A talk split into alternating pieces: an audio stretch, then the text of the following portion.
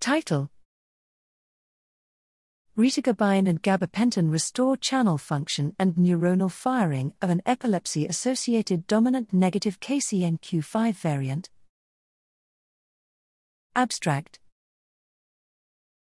Objective KCNQ5 encodes the voltage gated potassium channel KV7.5, a member of the KV7 channel family, which conducts the M current. This current was shown to be a potent regulator of neuronal excitability by mediating the medium and slow after hyperpolarization. Recently, we have identified five loss of function variants in KCNQ5 in patients with genetic generalized epilepsy. Using the most severe dominant negative variant P.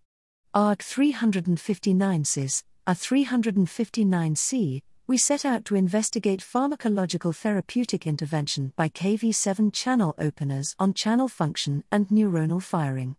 Methods Whole cell patch clamp recordings were conducted in human embryonic kidney cells to investigate the immediate effect of retigabine, gabapentin, and intracellular application of zinc on the R359C variant in absence and presence of KV7.5 weight subunits transfected primary hippocampal cultures were used to examine the effect of R359C on neuronal firing and whether this effect could be reversed by drug application.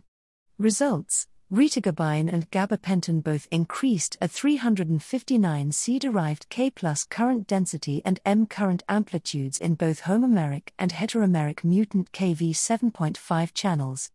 Retigabine was most effective in restoring K plus currents, 10M retigabine was sufficient to reach the level of weight currents without retigabine, whereas 100M of gabapentin showed less than half of this effect and application of 50M zinc only significantly increased M current amplitude in heteromeric channels.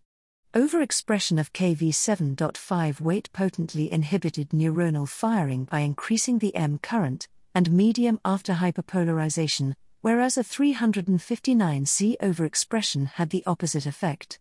All three aforementioned drugs reversed the effect of R359C, reducing firing to nearly normal levels at high current injections. Significance Our study shows that a dominant negative complete loss of function variant in KV7.5 leads to largely increased neuronal firing, indicating a neuronal hyperexcitability. KV7 channel openers, such as retigabine or gabapentin, could be treatment options for otherwise pharmacoresistant epilepsy patients carrying loss of function variants in KCNQ5.